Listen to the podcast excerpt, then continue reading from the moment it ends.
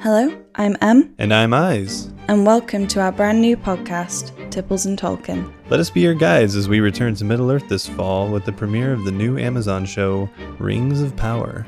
We'll discuss episodes with you, tell tales of old, and even bring you a brand new tipple recipe every week to enjoy. You can find us on all major podcast platforms, as well as Twitter, which is at Tipples Tolkien. That is T I P P L E S T O L K I E N, and Instagram at Tipples and Tolkien.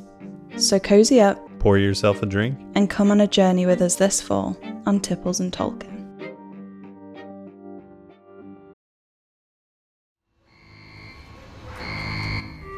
Action stations. Action stations. Set condition one throughout the ship. This is not a drill. Repeat. Action stations. Action stations. Set condition one throughout the ship. This is not a drill. The Cylons were created by man. They rebelled. They evolved.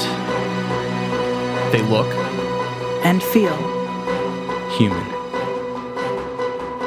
Some are programmed to think they are human. There are many copies. There are many copies. And they have a plan. Action stations. Action stations. Set condition one throughout the podcast. Welcome again to Set Condition One, a night shift radio production. I'm your host, SC1 Actual Caleb, and with me on the CIC is the president of the 12 colonies and the podcast, Andrea. Trying to keep me on my toes. Hello. Yeah, switching it up. And the XO, Kitsy.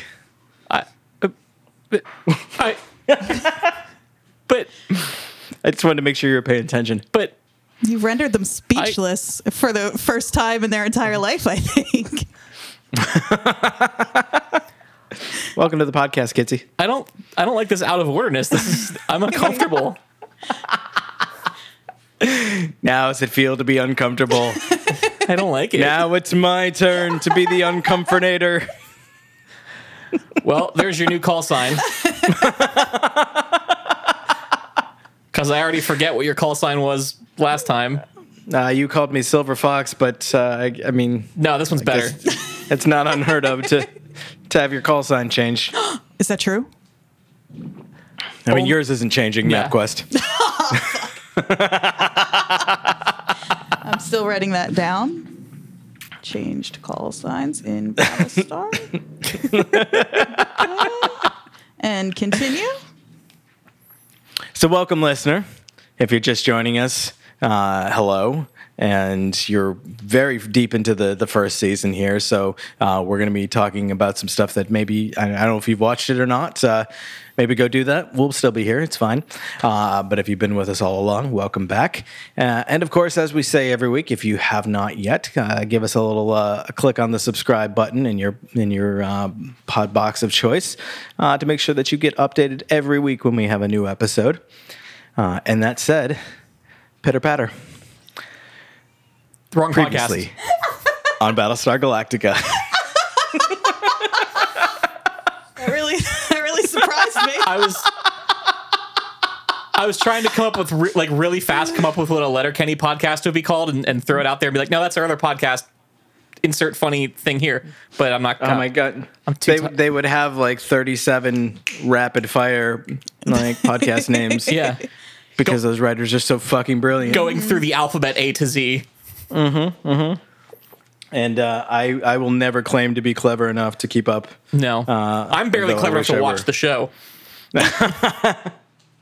But as you mentioned, this is a Battlestar Galactica podcast, and so uh, we open this uh, this podcast episode of Battlestar Galactica uh, with.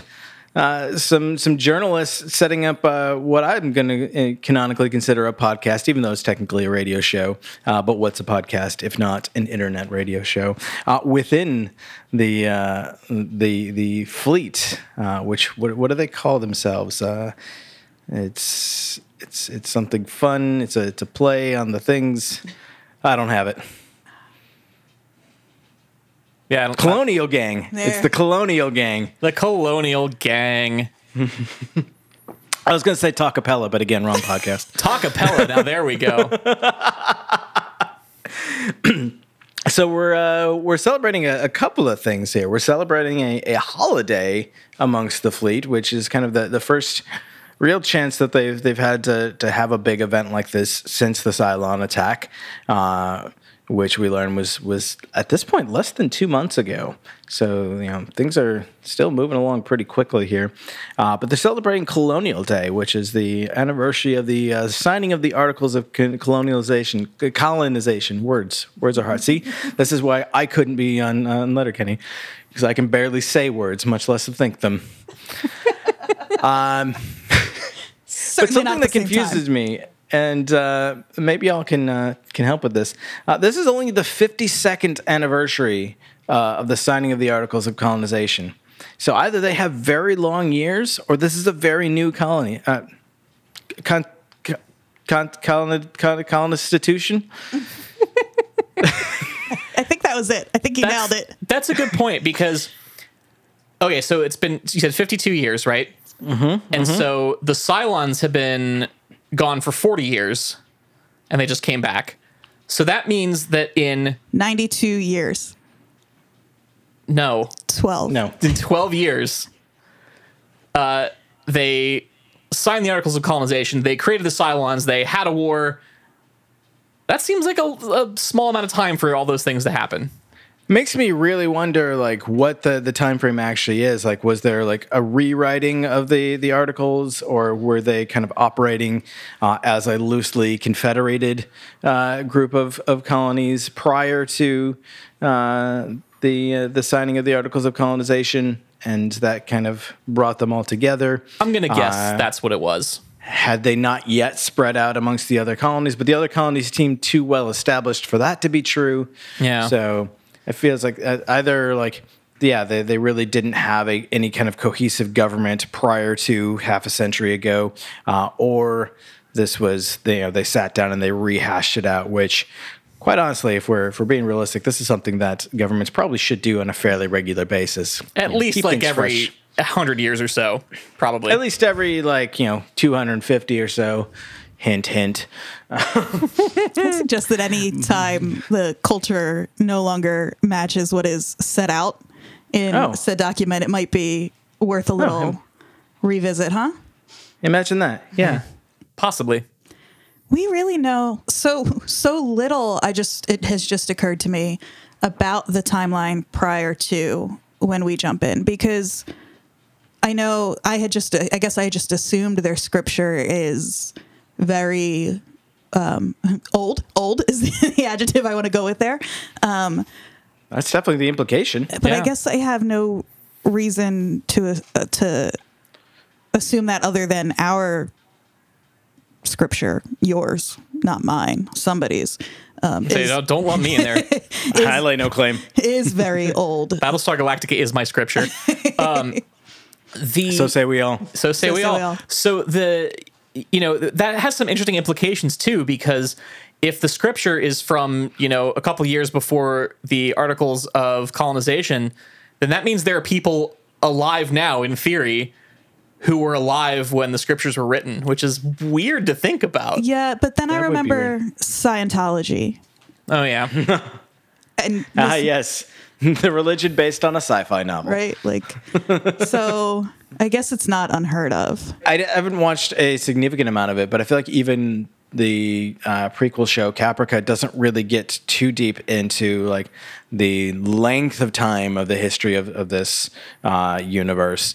Uh, but even in there, like it feels like their their religion is very deeply ingrained, and the scriptures are still old and ancient. But it also feels like these colonies are very well established to the point where like you already have like you know we talked about the adamas coming over from Tauron you already have essentially immigration from amongst the colonies and you have enough of a like society built up on each for there to be differences uh, so I'm, I'm going to guess that they the the colonies all existed on these different planets for quite some time, and this was just them uniting their their government and their their like societies.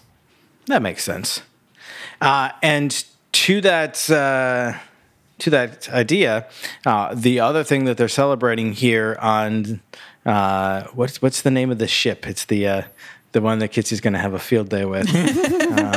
Cloud Nine. Cloud Nine, that's right.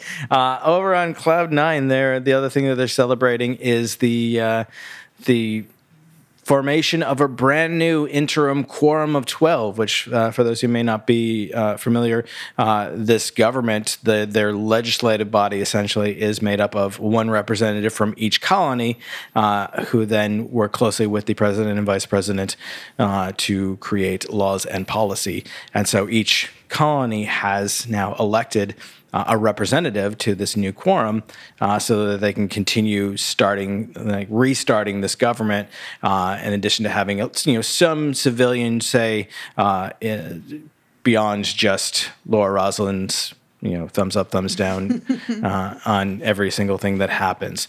Uh, so they're, they're trying to bring back some semblance of what they had in the past. Um, but probably not for the first or last time will I say it's a little bit weird to me that they're clinging so hard to the concept of their original colonies when they're literally just scattered around on ships. I mean, they lean pretty heavily into that, or at least Zarek does, um, early on in the episode. And I was thinking about that too. And um, I'm I'm with you on that. Except I've been thinking about it a lot in terms of quarantine and in terms of uh, phrases like "Make America Great Again," for example, um, of this like uh, nostalgia and holding on to the past, even though it's not really suiting anybody, um, or it's likely suiting the people who are um, maybe still in power, like uh, President Roslin, for example. So what's interesting to me is that um, you know, obviously you're still going to have a strong cultural identity to the the colony where you we grew up, and we see a little bit more about that in this episode that we hinted at early on that there's these strong cultural divides and class divides amongst the colonies. Uh, but I would think that the governing body of this fleet would be more representative of the individual ships rather than the the colonies. Uh, of course, that would you know require essentially redoing the the government, and uh, we already see that they're kind of falling back on what they know. Yeah. But that's what I would have thought. You know, like the Astral Queen would send a, a delegation. Uh, Well, they know, did. Cloud Nine would send a delegation, and well, they did, but not specifically just for that. Yeah. He represents a colony. So can I? Can we just get my spaceship rant out of the way for the week? Let, let's get to it. Okay. Now, I know what y'all are thinking. Kitsy's gonna b- make a big deal about how much wasted space there is in this spaceship, And you're right. and you're wrong. oh, oh. You're wrong because this is, uh, as they they say in the beginning of the episode, this is a luxury liner. So it makes Yes. sense that it would be very big, you know, very. I wouldn't say waste of money because it's you know supposed to be luxurious, and it is. Um, here's the gripe I have with this ship: is they make a big deal of telling you that the ship had to be evacuated because it was damaged early on in the Cylon attack, and they had just finished repairs on it. Now, I'm all for having as many ships as you can, but doesn't it seem like a really weird waste of resources to fix a luxury cruise liner when you're fleeing a fucking war? It does. Just saying. the The only justification that I I can think of is is the point that you made that you know they need as much space to spread out these people as possible so that they're not uh, crammed in like crowded, dirty conditions. Uh, and you know, Cloud Nine is the extreme opposite of cramped, crowded, dirty conditions. And I wonder how much of it has to do with what Caleb is talking about. That, I mean, it's only been it's been right around two months. We said less than. Yeah, a little less. Um, are people still hoping that they're gonna magically land themselves on Earth, for example, and pick up where they left off, and then to say no more luxury cruise liners, no more uh, eating indoor in restaurants, for example. Um, they're not ready to let that stuff go quite yet because that admits that there's a new world and a new way of living that they have to adjust to. And I think you're actually like really onto something there because that that theme comes up a lot in this episode uh, when they talk about like why are we still like using money? Money's worthless. We you know we have no economy. Why are people going to jobs? What are jobs anymore?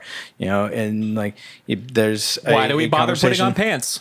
Why did we bother doing that? Uh, there's a conversation where um, you know our old buddy Tom Zarek, he's back, and we'll talk about why. But he jumps behind the bar uh, at this little like kind of uh, outdoor like tiki bar thing in, in Cloud Nine, and you know someone calls him out on, it and he's like, "Why would I make the bartender make me a drink? What's in it for him?" And like and they, they make some, some interesting points at this point. Like they're literally fleeing for their lives. Their entire civilization back on their colonies was destroyed, and you know at this point there's no no real economy uh, to speak of. So like, what are they holding on to other than familiarity and comfort? Uh, so I think Andrew, you're you're dead on there. I still think it was a waste of resources to repair a luxury liner. The, the, the question that I have uh, was this not the same ship that the little girl was on when Roslin uh, comforted her and then the Cylons attacked and uh, they had to leave it behind? Or was that a different luxury liner with a forest in it? I thought that was the botanical cruiser. Yes, that was the botanical cruiser. You're right. Uh, I get them mixed up because they are very similar in their uh, in their, their nature. Although I guess maybe the botanical cruiser was less of a maybe less of a luxury vehicle and more of like a sciencey. Thing. It was a garden. It was a garden. It's where all their vegetables came from. You think? If you know that ship having, if, if, it was actually a garden where they could grow food, that ship having uh, FTL capability and being able to join the fleet would have been a good thing. Mm-hmm. Yeah. Uh, wasted space aside. Yes. Do you have any more thoughts on the uh, the design of Cloud Nine, or is that really just the the idea of the the time spent repairing it? I have a lot of thoughts on it, but I don't want to bog down our. I don't want to make this a, a spaceship nitpick episode because it very easily could become one. Uh, Put it on the blog. So I yeah, maybe I'll write a blog about it or uh, release a, a bonus episode of me just ranting for an hour in my room by myself about this ship. Do it. you won't. We'll see. I probably won't. Yeah. So the each of the twelve colonies has elected a delegate to represent them in this quorum, uh, and so this is going to be the first meeting of this new government together. Uh, and we learned that uh, a couple of key figures have been elected. Most of the the the 12 we don't really know they're they're they're minor players or we're being introduced to them for the first time uh, but in particular Sagittaron and Caprica have uh, some some well known names that they've selected to represent them, and uh, why don't we talk about that? Why don't we talk about that? Can I talk about Caprica? Please do. This is delicate. Uh, delicate. Delegate. He's pretty He's delicate. delicate. He's very delicate. Uh, so our our old pal Starbuck, uh, she finds her way into Gaius Baltar's lab as he's doing his 60 years of blood samples. uh, and like, oh, I'm your security detail. And he's like, what for what? And he's like, you're, she's like, you're going to Cloud Nine. He's like, why? I have all these, all this work to do. She's like, oh, didn't you hear uh, over the the wireless talk radio? And he's like, who who listens to that garbage? Uh, and she's like, you've been elected the delegate for Caprica. And he's like, oh, and at first, he's kind of like, I don't have any interest in politics. But then the uh, the six in his head is kind of like, maybe you should. I love because he says, uh, you know, politics is the only thing more uh, boring than blood samples. Yeah. All those interminable speeches, all that dreary pomp, and six is like, but parties full of young women drawn to men of power. Ah, but you know, when the people call, you must serve. Uh, never, never wanted to miss an opportunity to to sleaze out. He was Our- our good friend fully Gaius. delightful in this episode. I loved. I mean, I love him every week, but he was just just so fun to watch. he- the charisma was really turned all the way up this week, wasn't it? well, yeah, Yes. and the six in his head was other than that that at that point and one or two other small moments she was turned way down.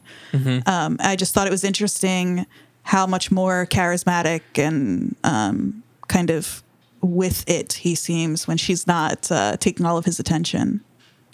I do love the way that they bring her into this though, because it's not like normally she'll walk up behind him or like lean in and whisper in his ear. Uh, but we first see her as a reflection in like a mirror in this lab, and I thought that that was a really clever way uh, of cool. bringing her into the scene. And then we see her lean down and like whisper and kind of caress him a bit, uh, as she is wont to do. Uh, but what about the uh, the Sagittarian delegate? Well, that would be our good old buddy Tom Zarek, uh, who, much to Laura Roslin's chagrin, has been elected as the delegate for Sagittaron. She's not happy at all. She's not happy. A few people aren't happy. There's uh, there's quite a few people who, you know, still refer to him as a terrorist and a murderer for blowing up a government building. Which I mean, he did do that. He he did. That's that's uh, written history. That's canonical. He did do that. Uh, there's uh, there's a great moment when they're they're all first getting to uh, uh, uh, Cloud Nine, where you know some citizen is, like sees him and is like, "Murderer! You're a murderer! You have no business being in politics." Which you know th- he may have a point there, but. Uh, then we get Mr. Uh, I'm going to start a fight in a bar looking guy Yes. uh, he's like, hey, you know, Mr. Zarek was elected and blah, blah, blah, and like gets all up in this guy's face. Um, to which uh, Lee steps in and is Yes. like, let me see your security clearance. And the guy's like, "Uh, you know, I'm. I'm allowed to be here. I have my rights or whatever. And he's like, Your rights don't extend to you roughing up other people. Lee, Lee's uh, in a take no shit attitude in this. Uh, we see that that he and Starbuck in particular uh, are here on security detail, uh, and I think everyone uh, in the Galactica crew in particular is. Uh, on alert because they expect Tom Zarek to pull something. They expect him to uh, attempt to at least usurp power from from Roslin, uh, as he's you know, you know, made it clear that he thinks that she needs to be voted out, uh, if not possibly something more direct, given his history of violent tactics. I do love that as uh, Zarek decides to like break in on the, the colonial wireless fleet with his uh, his gracious and humble acceptance speech, uh, Adama calls Roslin, like, "Are you hearing this?" She's like, basically, like, I mean, everyone is can like, Yeah. there's nothing really we can do about it. And he's like, you know, we can, we can, you know, he's he's a danger to the fleet. We can stop his shuttle from traveling just at that. And she's like, we're not gonna make him a martyr. Like that's this is the kind of shit that he wants. Like we have to just let him do his thing. I think what she says is we have to let this one play out. Yes, and uh, she's she's very smart, Mm-hmm. very savvy, uh, and she knows that she's she's going to find herself in a rough spot if she doesn't play this one carefully. Uh, and I, I I can appreciate the the tactic and the tact with which she approached the situation. Uh, even so much to the point where they're having like a kind of a, a meet and greet at the beginning of the ceremonies when all the delegates are delegates are arriving, uh, and of course Colonel Tigh snubs Zarek, uh, as to be expected.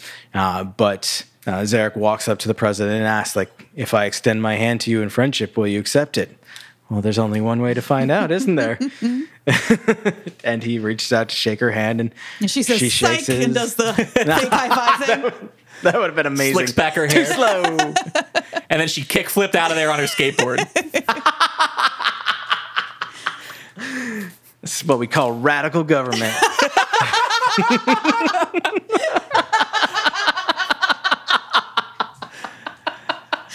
That- oh, that was too good. well, I think that's an episode. Yeah, I think that was. Yeah. We're not going to say anything that funny for the rest of the episode, so probably go ahead and just turn this one off. All right. Uh, it seems to me that the the, the day-to-day motions of, uh, of governance of the colonies and, and of the fleet really because they're no longer truly colonies uh, yeah it's it's about like that it's about as interesting as c-span let's be honest sorry you know government really like the minutia of it is not very interesting uh, but then uh, they, you know, they propose all of these like social programs focusing on education and on you know kickstarting the economy and whatnot. Uh, all very relatable shit. Uh, and so Laura Roslin says, you know, if there's if there's no objections, we'll we'll uh, entertain motions to proceed on this agenda. And of course, our old buddy Tom stands up with an objection. Uh, and he's really got his priorities straight uh, as usual. Uh, he really thinks that the, the primary focus needs to be getting the vice president. I don't know that I disagree with him here because he makes a good point. If something were to happen to Laura Roslin, there is no successor, and the government would essentially collapse, leaving room for a military dictatorship. And that's probably what would happen. So the man has a point. Well, that's what The what's man has a point. Yeah, that's what's so interesting. No, no, it's not. That's the wrong word. Um, I I think it's funny that we um, look at Zarek as this kind of um, I don't I don't know. He's I'm blanking on a regular word, but it doesn't matter. Um, you'll cut all of this out, right? Oh, d- yeah, for sure, for sure, for sure, for sure. I mean, skip the regular word if you can find an irregular one. Well, we just like as as this like troublemaker. Why is the it'll come to me in an hour? I'm just going to yell it by the end of the podcast. Terrorist? yeah, but like I don't know. Um rabble Ne'er-do-well. rouser. Rabble rouser. That's what I mean. Rabble right? rouser is a good one. Yeah, Yeah. okay. Button pusher. Um, but he's coming in asking for something completely reasonable. Um, and then that little speech he gives out on the lawn or whatever is compelling and makes sense in terms of the world they all live in.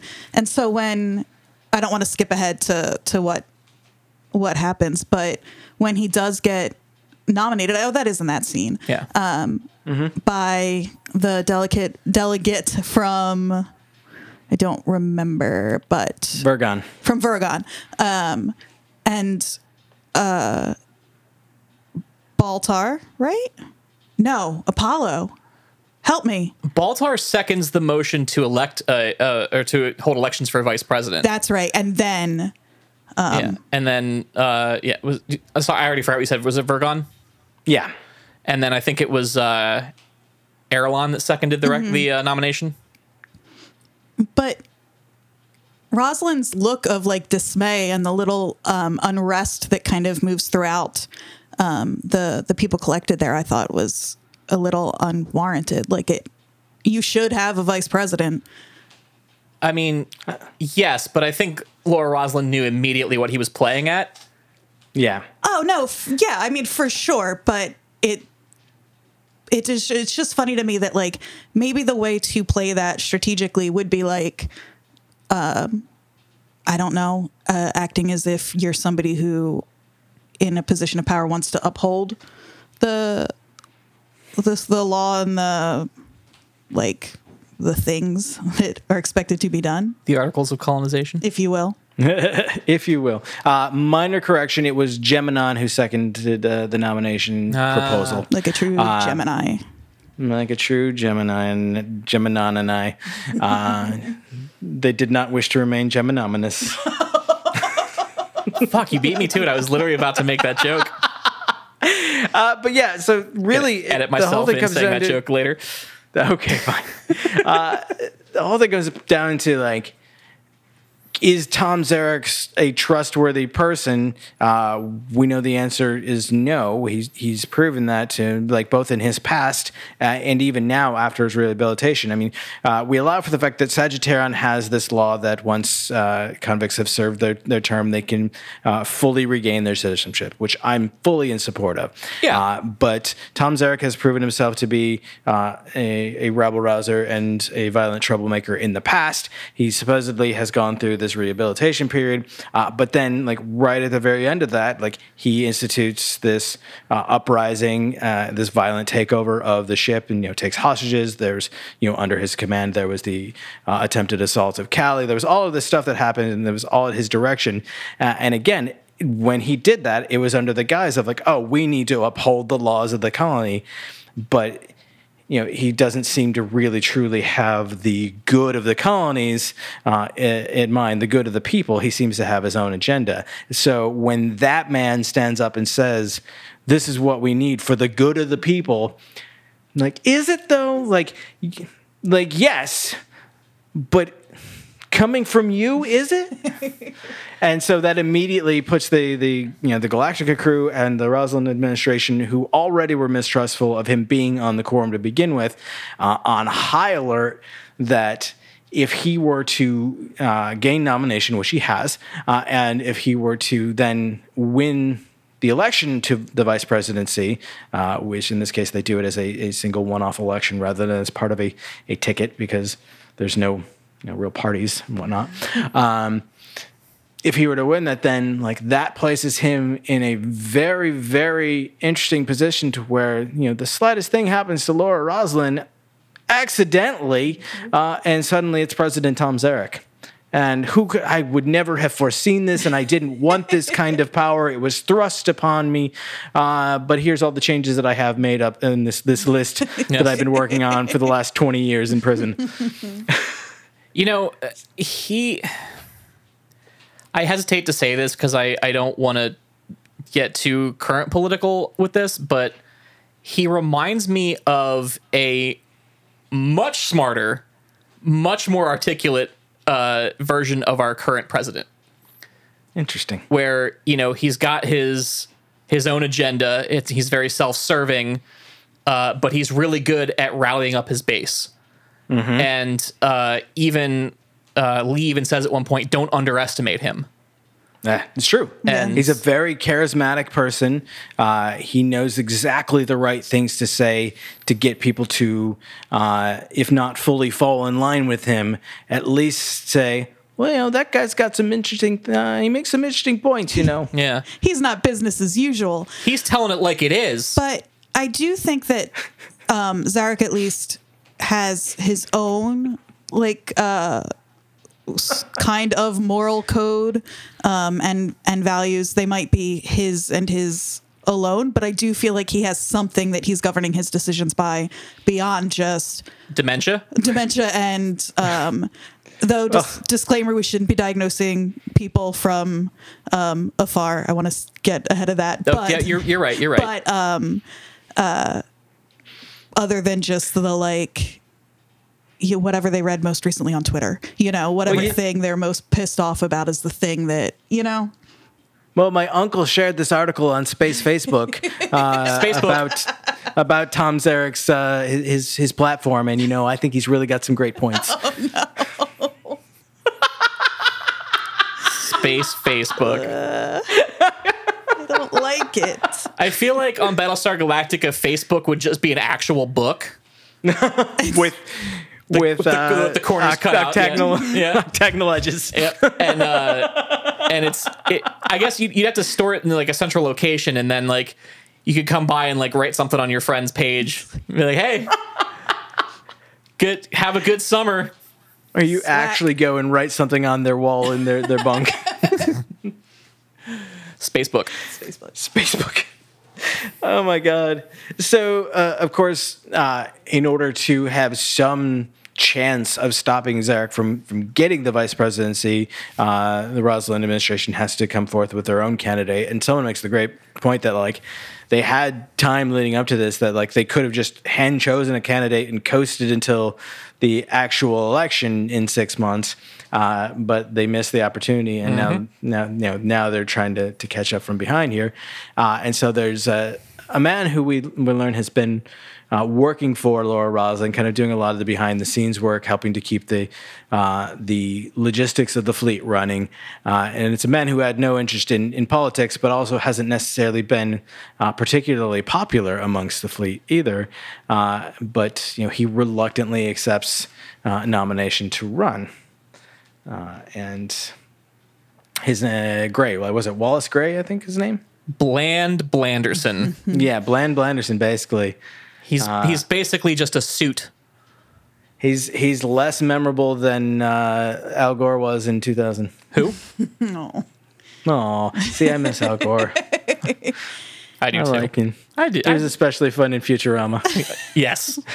it is wild to watch this show and be like i'm so ob- obviously i love it and i cried at least twice in this episode um, but it is so un i'm just not surprised by anything because of our current so uh political that was cultural and political climate I like it. That's not where my head went with that, but all right. I mean, I wouldn't say no to a shift toward the matriarchy if that's what you're getting at. all of this has happened before, and all of it will happen again. Yes, and on that note, we have multiple Dradis contacts, so we're going to go ahead and jump to a safer location. Uh, we will, as always, embed the jump coordinates into this week's ad, so make sure you listen to it very, very loud because they're going to be in there very quiet. And we got to. Oh God, I thought that was me. we've crashed. Cylon attack. Well, we better we better jump now before they they hit us again. So, uh, yeah, uh, add now. Is this jump out of my head? I think so. Like lump, but jump. Oh God. You're listening to a Night Shift Radio production. Night Shift Radio is a modern media company bringing you shows that entertain, inform, and most importantly, provide an escape. Never heard of it dives into the world of bad, obscure, and sometimes just weird movies. Follow along with the crew of Set Condition 1 as they experience the 2004 sci fi hit Battlestar Galactica, one episode at a time. Each week on Left of the Dial, we explore a new record or revisit an old favorite. We'll bring in guests to talk about their own music and the state of the industry. Superpod Hero Cast. Guys with beers talking about movies with capes. They draw a random comic inspired movie from Thor's helmet and offer thorough, insightful, and humorous commentary. And once a month, tune into the Storyteller series and get lost in the magic of a good old fashioned radio drama. Learn more about these fine shows at nightshiftradio.com and subscribe on your favorite platform.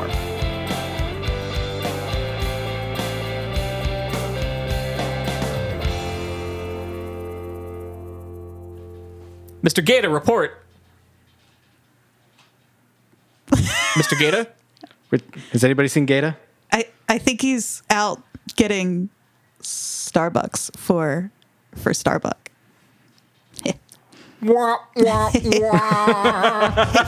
he's not here. I'm gonna just edit in crickets. He's he's getting Yes. he's getting Starbucks for for Starbuck Um, yeah, we, we heard.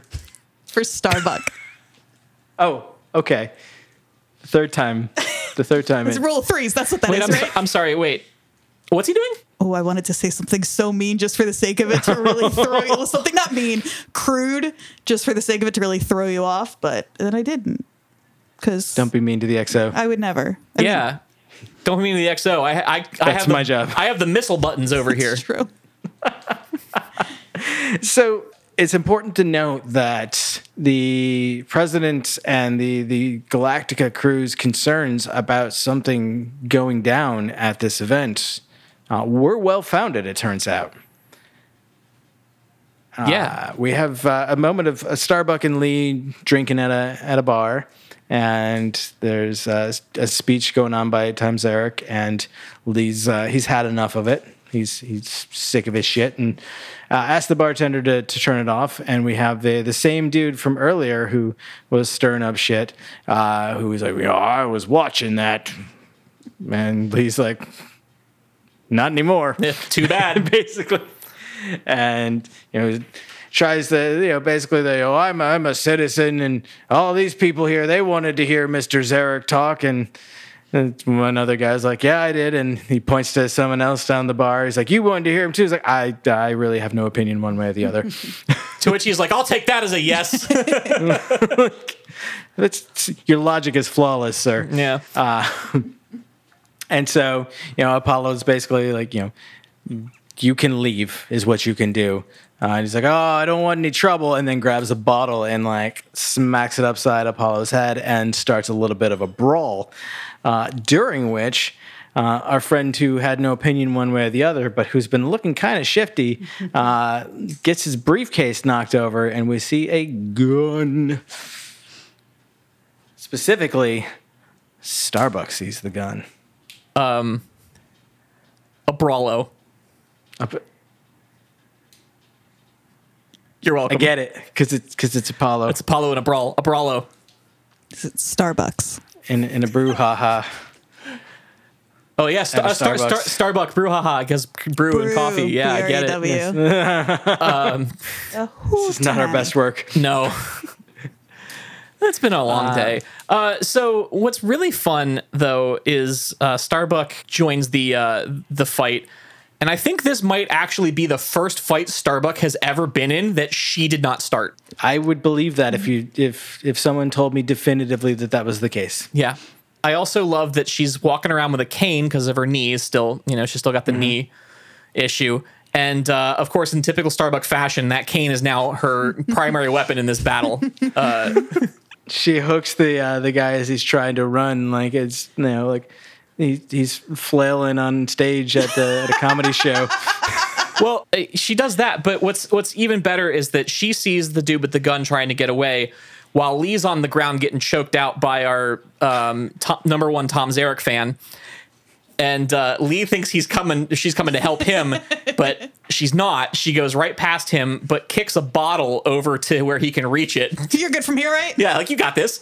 And uh, and then yeah, hooks the uh, hooks the dude with the gun and uh, gets the gun from him. Uh, and I just I love that like just that little. Mo- that's such a Starbuck thing to do to be like, I'm not going to help you, but here's this bottle. My favorite line from that is uh, Grimes is the the, the troublemaker. Uh, he's he's got Lee's choking him out on the, the floor, but he's reaching for the bottle to uh, hit him again, and. Lee, after Starbuck kicks it to him, Lee gets it, and he's just like, "You looking for this?" and smacks him upside the head with it. uh, but I gotta say, like, I love Apollo. I love Lee. Uh, I love uh, Starbuck, of course. I don't love them in this episode. They No. get they go to a dark place. And so fast. Lee goes dirty cop real quick. like immediately. So uh, the man that they uh, that they captured with the gun, his name is, is simply given as Valence, uh, and uh, he's immediately uh, suspected of being a, a Zarek sympathizer and uh, conspirator. Uh, you know, why else would he have you know a lead-lined briefcase with a uh, a ceramic gun and all of these precautions to get a weapon into this event? And he has you know an itinerary of the event, and he's marked out every public appearance of Laura Roslin. Basically, everything points to like this guy has bad intentions, uh, but of course he's not giving anything up, and Lee is just going nuts on him, screaming and punching, and uh, you know they they get nowhere. It's really not very effective. Uh, they try to tell him that uh, you know the jig is up, that they they know, but he's like, "You're you're bluffing. You got nothing." Which like right then they know like, well, he, he's definitely guilty, but he's given them nothing to go on. It's the Mm-hmm. second time now on this series where an interrogation where they resort very quickly to violence. Um, I'm thinking of when Starbuck met with um, Leoben. Leoben, yeah, um, that gets them nowhere. And this is the dark side of all those points that Zarek was making earlier, where like you know, there's no more, no need for money, there's no need for economy. Like, what's a business anymore? Uh, the uh, the officers here flip that entirely on his side and like, you know, the old world is gone. You have no due process. Like, you're ours. And you know, if if we don't like what you have to say, we'll put you out an airlock. And it's like, fuck. It goes goes dark real fast. Yeah, it's upsetting. I was trying to remember, and they remind you of it in really uh, in a really clever way early on. Just how violent um, the episode uh, Bastille Day. Um, there's they're recapping it on their um, the radio show or whatever. I think is where you hear it. Yeah. Um, and when it's framed as a sort of like news recap without all the sort of nuance of what was going on, where it's just like break in, murder, attempted rape, it's, I mean, it is, it's no surprise when you look at it that way that Apollo is so furious um, and it's so barely contained, though um, it's still not not fun to to watch him, uh, yeah, react that way. And I think Apollo is still uh, a little bit like feeling betrayed because like he did try to connect with Zarek and he told him how much he respected him and like how he had made it a point to study his writings in college even though they were banned. And like you know he really believed that that Tom made some great points but then he went and you know he started a riot. He took hostages. Like he had you know there was all of this uh, violence associated and you know blood on his hands. And i think lee feels very betrayed by that because we know that lee very much believes in you know the laws of the colonies. Uh, we know that you know he helped to manipulate that situation in order to simply keep things going the way that they should uh, and not necessarily the way that zarek or roslin wanted them. And i feel like he like he doesn't let go of that ship easily. But there's a problem. There's a problem There's a problem. Tom Zarek's getting votes. Oh, right. it's true It's he's a very popular man it's looking like uh, he's going to win the vice presidency over um, Tom Blanderson or whatever his name is. And uh, Laura, Roslin and, and a few others are sitting in her her office talking about that while uh, our boy Gaius Baltar is uh, giving an interview over the over the wireless, uh, and he ends up just taking the microphone from the reporter So good. and gives a hell of a speech. Really, Oh, absolutely. it's a it's a phenomenal speech. I don't know if Caleb, you want to read it. Yeah, so he's asked, like, do you think, uh, is you know, is President is uh, Roslin's political career terminal, or is there hope of resuscitating it? Uh, and he's, you know, Laura Roslin's political career is very much alive, and to underestimate her would be a serious mistake. Uh, and you know, they they kind of dig into that. They think, you know, like, do you think that a school teacher has, you know, is able to handle the, the job of the presidency. Uh, and he goes into this speech. You know, I think all of us had teachers who made a profound impact on our lives. History is full of examples of leaders who have come from the most humble beginnings and have risen to meet the challenge posed by cataclysmic events. Uh, and he goes on to say, you know, Laura Roslin and the tough decisions that she has made has to make every day, uh, especially. And I think that there was like some something that was cut off there, by the way, Yeah. because that's not a complete sentence. Uh, especially if you're someone like Tom Zarek, who's never shouldered any real responsibility in your life. To be fair, Tom, how could he? Uh, he's been in prison for the last 20 years, uh, and he's had, you know, he, now he's had a drastic personality makeover. He's posing like he's the savior of all your ills. Uh, I think you all have a short memory, really, and like he's just putting it right out there. And like, uh, unlike you know his normal like ball tiring ways, where he you know bumbles and stumbles through things, like he's really like making some great points. Uh, he, he finishes off by saying, you know, "What I have, uh, what I have to say is, we must survive, and we will survive, uh, and we will do so through the values that have made our colonies great: courage, truth, justice, liberty." It's a very American thing. uh, with a firm and deep resolve to make tomorrow better, not just for ourselves, but for our children.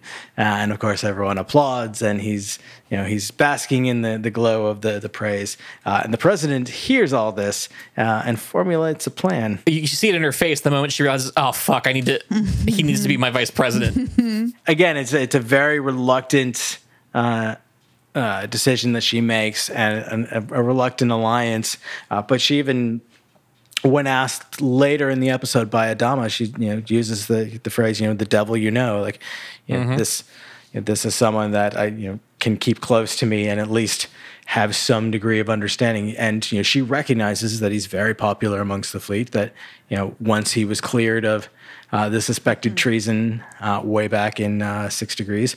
Uh, he was more popular than ever, and people you know, attribute the saving of the fleet to him multiple times over.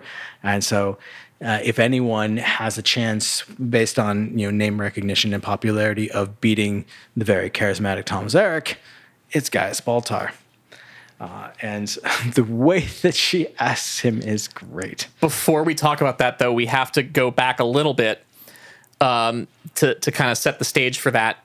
In that, uh, when they're in the the delegation quorum thing, um, he's you know ignoring every things everyone's saying because it's boring, uh, and he and Six are having a conversation, and she mentions that the one reporter uh, is not wearing any underwear and has been staring at Gaius, uh, you know, constantly. And he's like, "Oh, really?" And you know, kind of notices that, uh, and then I, I forget exactly how it comes up, but he says something to the effect of like, you know, you're not jealous or whatever, and, and she basically says like, you know.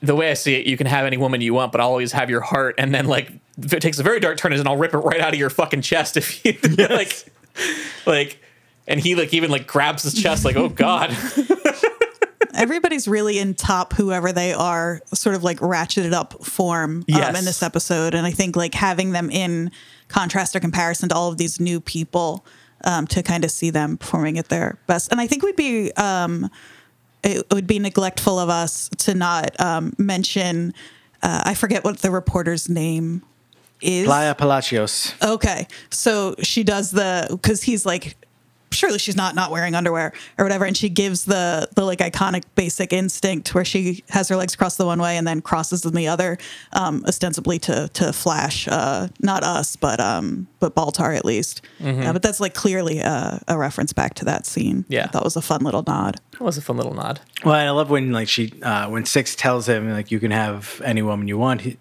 and he questions that, and she's like, "You know, love isn't about sex, guys." Well, there's an enlightened point of view.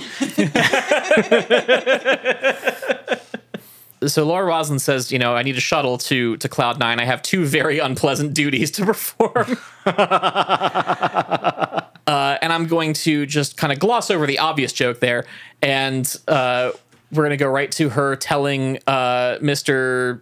Blanderson that uh, he's not going to be uh, vice president anymore. That he has to step out of the race. he has to have health reasons. He has to have health reasons, and uh, he's not too happy about that. Even though, she, like, like he's not happy about that. Even though he didn't want to do it in the first place. But also, No. also though, the flip side of that is she's the one that convinced him to do it, and is now like, now you can't do it anymore. Yeah. And Yeah, and I, I I find it interesting that he would be like so hurt by this, like what feels like it, it couldn't have been more than a day or two after him saying like I don't want to do this, please don't make me do this. Oh God, okay, I guess I'll do it. And like Yeah. suddenly he's just so all in that like he's just devastated and you know his, he's lost all you know friendship and respect for for Roslin. I don't buy it. Yeah, but that's what happens. And then uh, Laura Roslin goes to find Gaius Baltar, who is, of course, in the bathroom, his favorite place to hang out. Yes. Uh, to which she, uh, you know, basically pokes her head in and is like, you know, Dr. Baltar, are you in here? And he, you know, comes out of the stall with his, you know, zipping his pants up and he's like, yeah, I'm, I'm here, whatever. And they, they have their little conversation and, you know, uh, and what have you. And then uh, when, when I forget ex- anything they said, I don't know if you want to talk about it or not. I mean, The interesting, can, but the interesting part to me is the, the thing that happens next.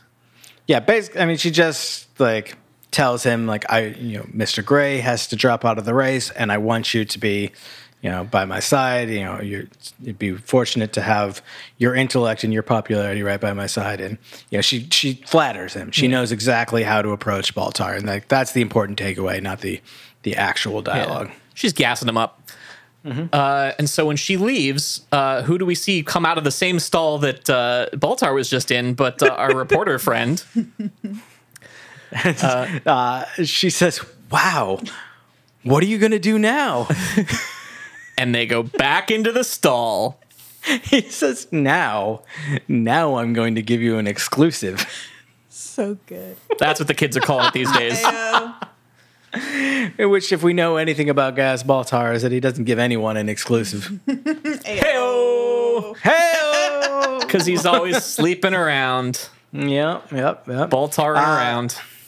So, I, I, I think we can jump right to say that uh, you know the the vote goes very much in Baltar's favor, uh, although it is a tie amongst the quorum of twelve. But the president gets the tiebreaker vote, uh, and so we have a very beautifully done cut uh, from her about to read the twelfth vote. To her announcing the next uh, vice president of the 12 colonies, Gaius Baltar, to this wonderful jazzy music. Yeah. Uh, so again, huge props to Bear, Bear McCreary. That was the perfect uh, music for that moment, uh, and it's this very much this election night celebration. There's dancing, everyone's in their their best clothes, and there's the jazz music, and uh, and of course the the side conversations going on, and the dealings and wheelings and whatnot. even the this is such a little thing, but it the f- I don't even know what you would call it, but there's like a filter um, on the first few seconds of that when she introduces Baltar Yeah. that like looks like old documentary footage. It Yeah. made me think that somebody was going to get shot. It made me think that there was going to be like an assassination attempt on somebody there. Then um, it just reminded me of like uh, not to, but like Bobby Kennedy footage, that kind of thing. Yeah. um, Yeah. Which it wasn't, thankfully. Well, but um, someone did get assassinated, though, oh yeah, that was true. happening. And we never find out who did it. Apollo did it. We we have a very strong inkling of who, though. Uh, there's a series of events uh, that lead up to and from this uh, this death, uh, where there's a an interesting kind of surreptitious conversation between uh, Zarek and Ellen Tigh, uh, where he he asks, you know, I'm, I'm looking for a friend of mine. His name is Valence, uh, and then we cut away and we learn uh, that somebody got in and they passed the guards like through the vents into Valence's cell uh, and slit his wrists with broken glass. Uh, and only a handful of people, including you know the guards and like you know the commander, the colonel, and like Starbuck and Apollo, like there was only like five people or so that knew that Valence was there, uh, and so they can't figure out who would have done it. Uh, you know, it doesn't look like it could could have been suicide because the way he was handcuffed to the chair. So of course they think that that Zarek got into him, uh, and this was you know after you know, they I guess we can take a, a, a, step further back to where Lee tells Zarek, you know, we've got your man Valence and you're next. Uh, and so, like, yes. all of this thing is, you know, all these uh, scenarios are, are, leading up to shadowing that Zarek probably had some hand in, like, having this man killed so that he couldn't implicate him, uh, especially as he sees the, the tide turning against him in this election. Uh, but then at this party, uh, Ellen seems to be in a really great mood, and uh, she won't say exactly how, but she's pulled some strings and gotten uh, her and, and Saul a, a, little vacation time on uh, one of the, uh, the the more kind of luxurious ships. Uh, and he, he, again, she she won't tell him how, but she just you know I have my ways. and then she looks over and kind of smiles at Tom Zarek, and it has me wondering: Is Ellen involved in this? It's a good question because we never really find out. No. Uh, in fact, towards towards the end, um, uh, Tom even he goes to you know congratulate Laura and, and Gaius Baltar and whatnot, and then even says to Laura, he's like, you know, I didn't I didn't kill him. I wonder who did. I he sows those seeds of doubt, and Yeah. and that's my my question is like, is he being sincere there, or is he trying to like? Play mind games. And with him, you it could go either way. See, the thing about Zarek is that he mixes lies with the truth. That's oh, wait, that's that's that's No, that's Leoben. Leoben. That's Leoben. But in some ways, Zarek and Leoben are very similar Mm-hmm. in the way that they they approach situations. Well, and True. I have to.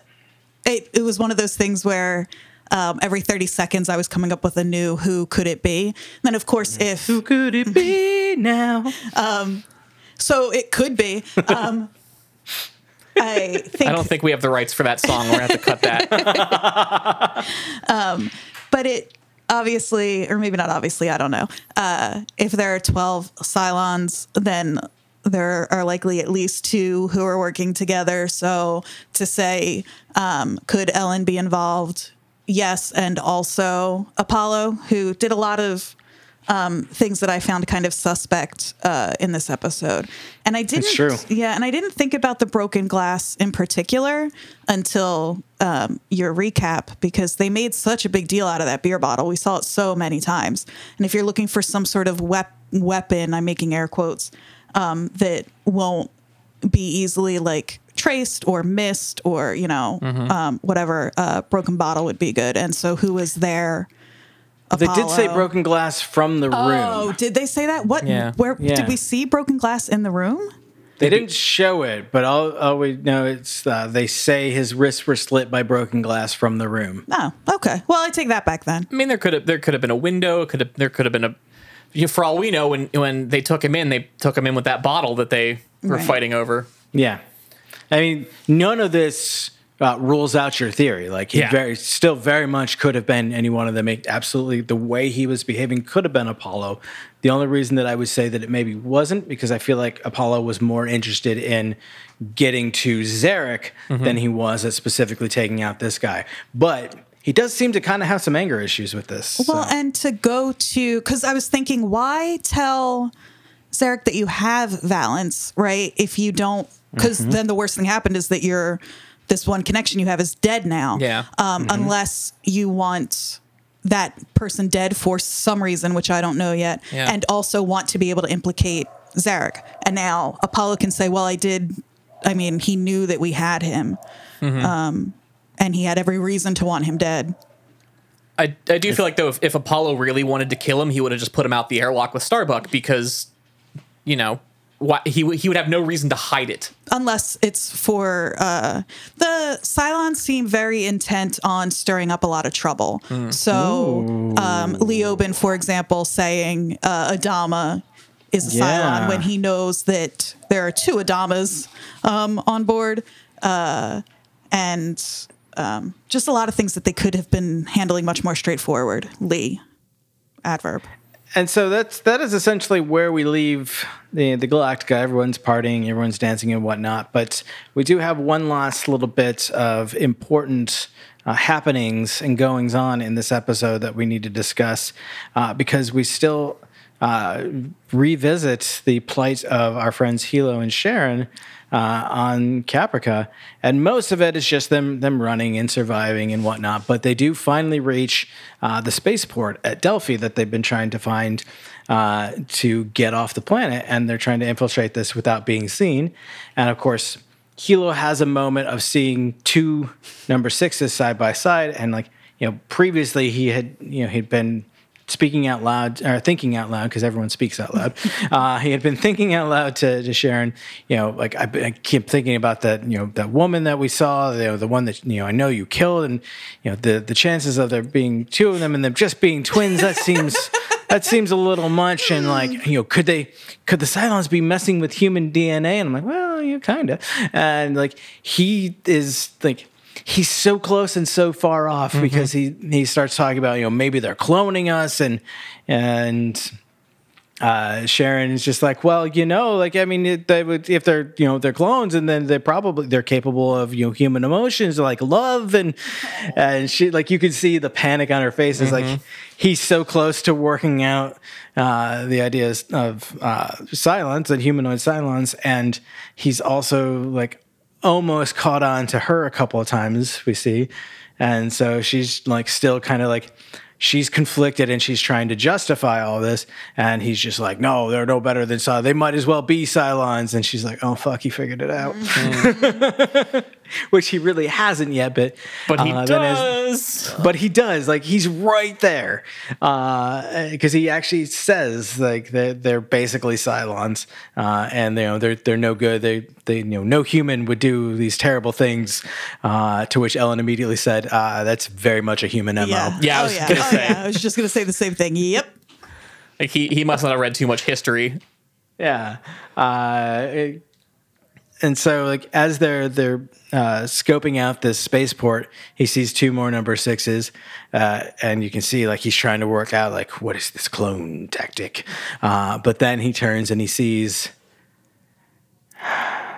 another Sharon. Boomer, another Sharon, and just as he's starting to work it out, jacket.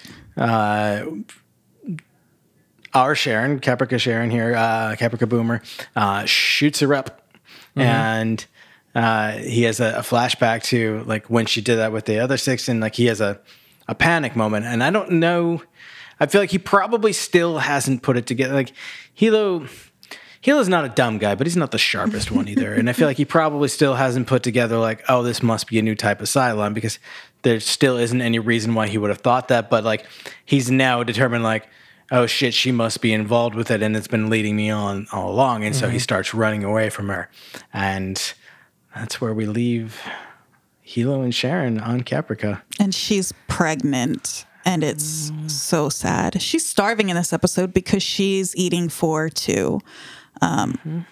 God, is that a heartbreaking moment? I didn't, and it's funny because I didn't, I wasn't super invested in the two of them um, all this time, but just that that moment there where they're almost ready to break away and then mm-hmm. and then that happens and he literally turns his back on her and runs off is oh god and that's the same oh poor boomer because on back on uh the on galactica she has yes. a very similar moment with uh your buddy who's Chief Tyrol. Tyrol. Who is not in this episode. Yeah. Oh, yeah. And Boomer then says, like, you can't, something like, you're really going to turn your back on us and on this or whatever. Yeah. no.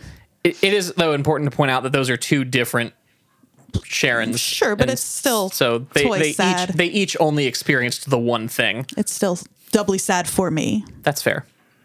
The tragic life of a Sharon. Yeah. and so that said, Andrea, thoughts, feelings, emotions, all, silence. All of them. Every single every single one. Um the this is not part of my theory or anything. This is uh just a comment that the the little party with everybody all dressed up and uh, Adama showing up out of nowhere at the end, all dressed up. Um, where had he been I'm this a whole patriot. episode? and boy is he. Um, and it's uh, it's just such a. I get so anxious when good things are happening to people on this show. because you know bad things are right around the corner. thi- yeah, because uh, uh, Apollo and Starbuck when they're like playing out on the quad or whatever with the hose, and Mm-hmm. as soon as that happened, I was like, oh no! And then there's the the beautiful little like dance with everybody, and Starbuck gets all dressed up. Um, it's just oh, I'm so nervous about the next episode. I am so nervous. I, I do love uh, Lee and uh, Starbucks little jabs in the uh, in their bunk uh, their bunk area when they're getting dressed and and you know he's like you know shouldn't you clean that? Referring to her jacket and she's like I did already. And he's like when? Like three months ago or whatever. And um, she says something effective like hey I clean up okay sometimes. He's like well let me know when one of those times is. Like, and like they're, they're you know they're just you know they're they're giving each other the business as they like to do and uh but then you know you cut to this party and you see starbuck with her hair all done up and she's wearing makeup and she's got this gorgeous dress on and lee's just like whoa Yeah, Lee. It's just like yeah Whoa. just lee and nobody else nobody in this room certainly not. certainly not anyone in this room. No. Uh, and then uh, you know he he uh, goes up and like gives her a couple compliments. She's like, if you want to ask me to dance, just ask me to dance. Because he comes, he's super awkward. He's like, "So uh, that bum knee of yours is looking pretty good, and the other one's not too bad either." Smoothly, it's just like, if you want to ask me to dance, just ask. Because me in a dress is a once in a lifetime opportunity. it's just I love them so so so much, and I'm gonna cry so much these next couple episodes. I'm I'm prepared, um, but I am just to do a little speculating. Um, I'm really interested still in. Um, I was thinking about this last week. Twelve colonies we know are the zodiac, Um, and then we have Earth, maybe. And then I realized that I have not questioned who or what they're talking about when they say the Lords of Kobol. Has anybody given me any info in the show? Like when they gave the eulogy for all the people dead, did they say who or what Kobol is? Uh, Kobol is like their mythical home planet. Uh, and remember that uh, when Leoben was Leobening Starbuck, uh, he said like, "You'll be the one to find Kobol." Right. okay. Right. Right. Right. Right. Right. So, So, and he says, and that will lead you to Earth. Yeah. So uh, Kobol essentially like what we're led to believe from like the history and the scriptures uh, is that humanity started out on Kobol, although with all of this has happened before and all it happened again, how many, you know, who knows how many times this whole cycle has happened uh, or will happen. But humanity started on Kobol uh, and then they dispersed throughout the stars and ended up find, founding the 12 colonies and then the mythical 13th colony of Earth.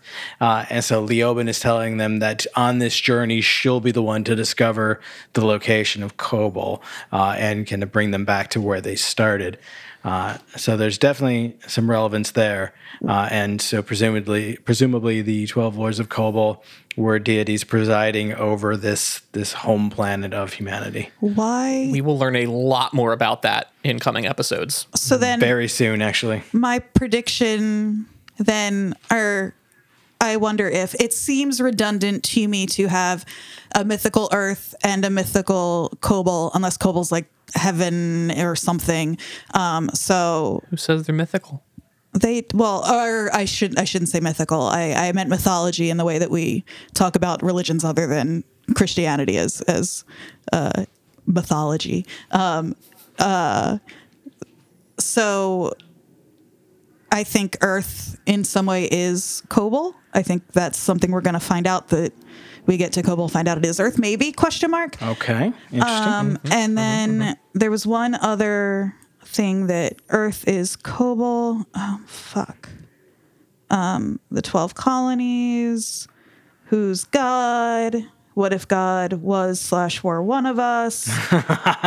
Mother, what was I gonna say? If Earth is I'm see now I'm, I'm having this like this little scene in my mind playing out of of you reenacting uh the scene in Ace Ventura Pet Detective when he's like Finkel and Einhorn, Finkel and Finkel and Einhorn, Einhorn. but it's you. It's like Earth and Kobol, Earth and Kobol. So yeah, uh, and then when you finally realize Earth is Kobol, and you have to like take a shower about it. and then we have to. I just a side note. I forget, Cobal's gun is digging into your head. I forget that that scene is in that movie. I think I black it out because it's so horrifically. I know it was a different time, et cetera, et cetera, but it is so horrifically transphobic. Yeah, and, Yeah. that did not age well. No, and that movie otherwise is such a delight um, for me that every time I'm reminded of that, I'm like, oh, why? It- it- yeah, I, I watched that for the first time in probably 20 years, uh, a couple years ago. And it, it was like, I got to that part of the movie and I was like, oh, this is not great. No, and this I is think- really disappointing, actually. And I, because I, as a kid, I loved that movie. It was so funny. Yeah, so that's a bummer. That is a bummer. But it is that kind of back and forth because I'm playing the like, why even bother to have? Oh, I remembered what I was going to say.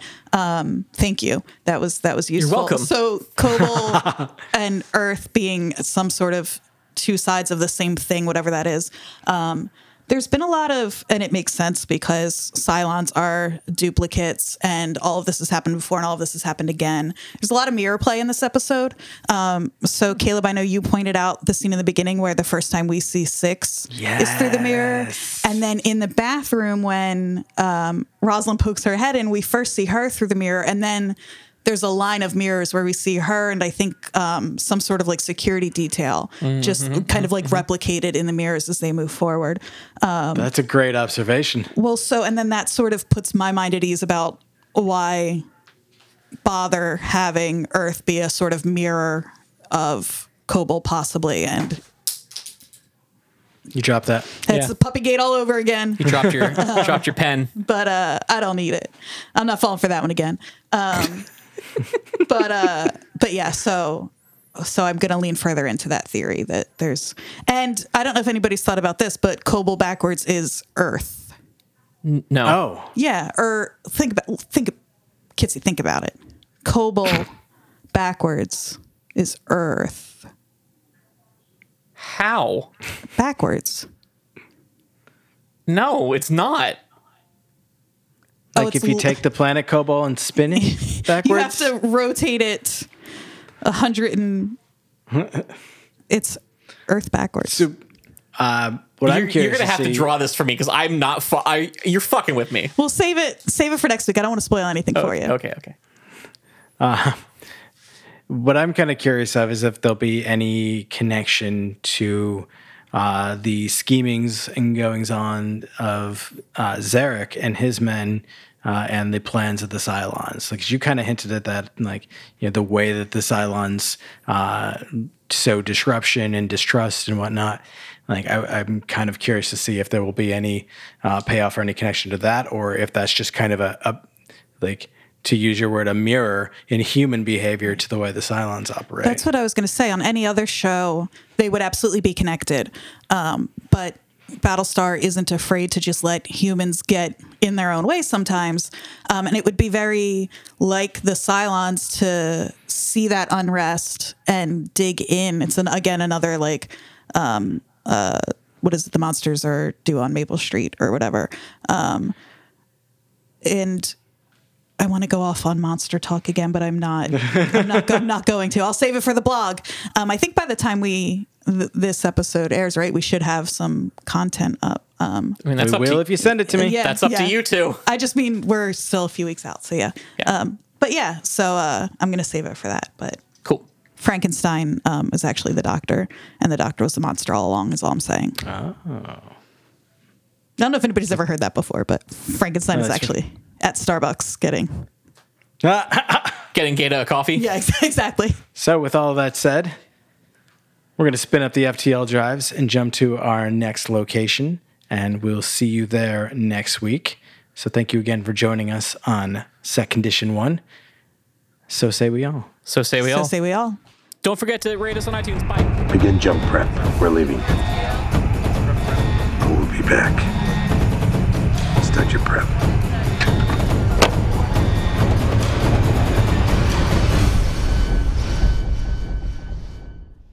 Set Condition 1 is a night shift radio production. visit nightshiftradio.com for more information.